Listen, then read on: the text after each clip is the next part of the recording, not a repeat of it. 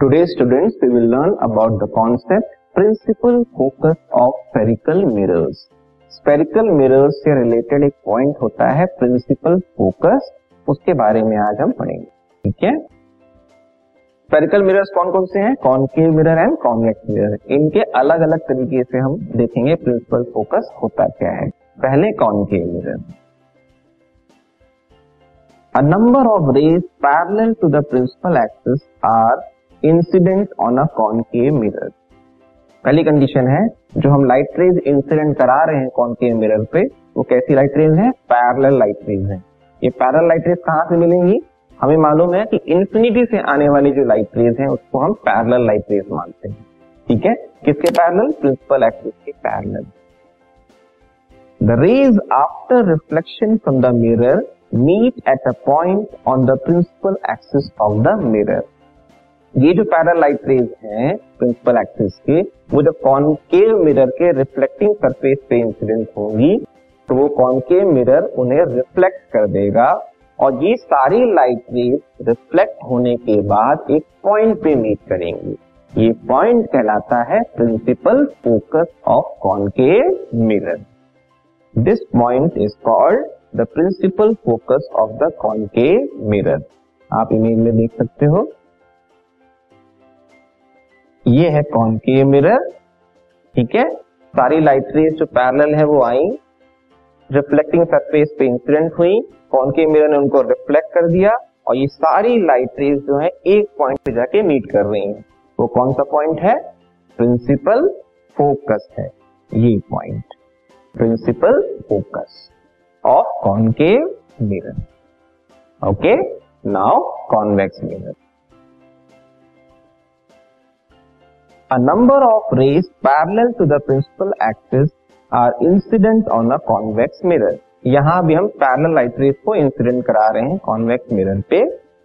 The rays after reflection from the mirror appear to come from a point on the principal axis of the mirror यहाँ पे जो light raise reflect होने के बाद किसी एक पॉइंट पे जाके मीट नहीं करेंगी, बल्कि ऐसा लगेगा किसी पॉइंट से निकल रही है। सारी लाइट रेज एक पर्टिकुलर पॉइंट से निकल रहे ठीक है?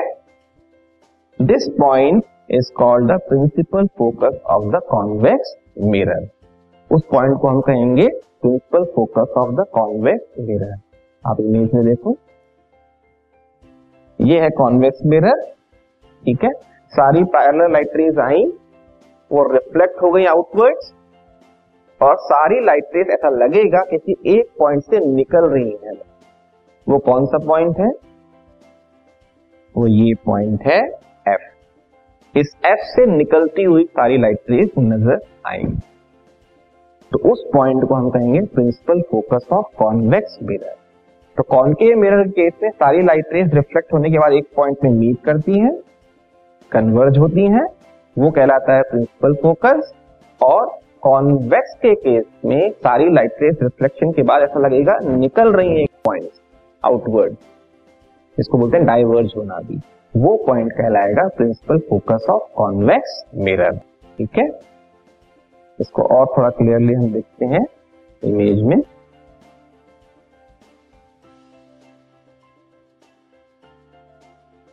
पहले कॉनकेव मिरर के केस में, ये देखिए, ये पैरेलल लाइट रे पहले आई।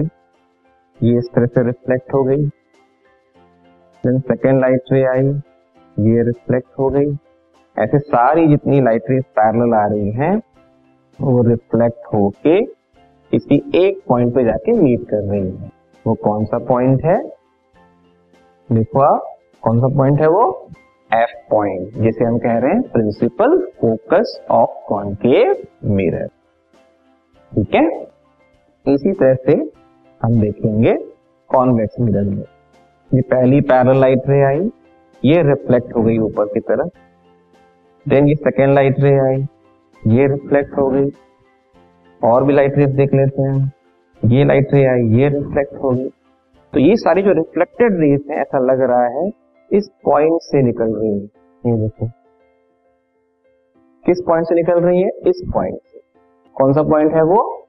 पॉइंट एफ़ जो कहलाएगा principal focus of convex mirror ठीक है? तो concave mirror and convex mirror के केस में इस तरह से हमको प्रिंसिपल फोकस मिलता है। Further the principal focus is represented by the letter F ये तो क्लियर है? Then the distance between the pole and the principal focus of a spherical mirror is called the focal length जो principal focus हमको मिल गया और जो पोल हमें पता है मिरर का होता है। उनके बीच की जो डिस्टेंस है वो कहलाती है फोकल लेंथ इसमें अगर आप देखो तो ये जो डिस्टेंस है, P से लेके F ये कहलाएगी क्या? Focal length of the spherical mirror ठीक है? It is represented by letter F small F से डिनोट करेंगे किसको? फोकल लेंथ को।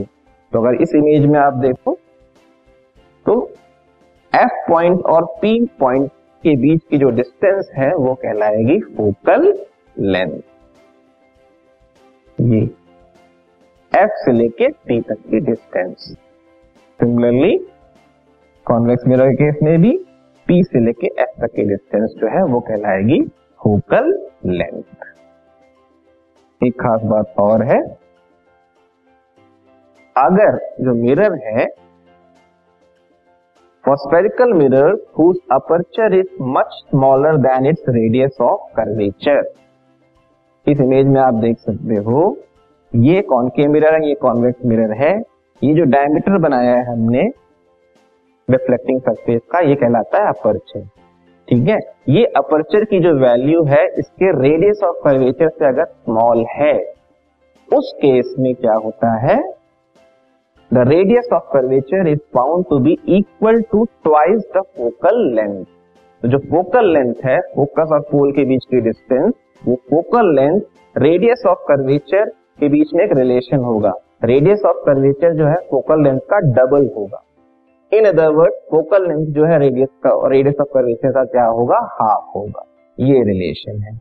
R equal to two F radius focal length का क्या है? डबल होगा।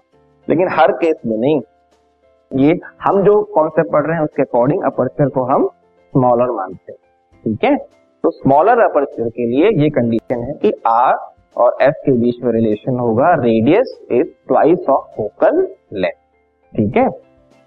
इसका मतलब ये भी है this implies that the principal focus of a spherical mirror lies midway between the pole and centre of curvature exactly mid point नहीं होगा मिड वे होगा। ठीक है?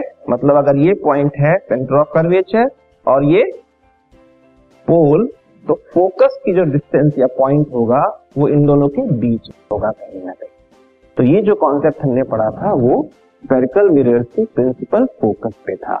क्या है प्रिंसिपल फोकस जहाँ पे पैरेलल लाइट रेस रिफ्लेक्शन के बाद एक्चुअली मीट होती है या अपियर होता है कि वहाँ से निकल गई वो पॉइंट कहलाता है principal focus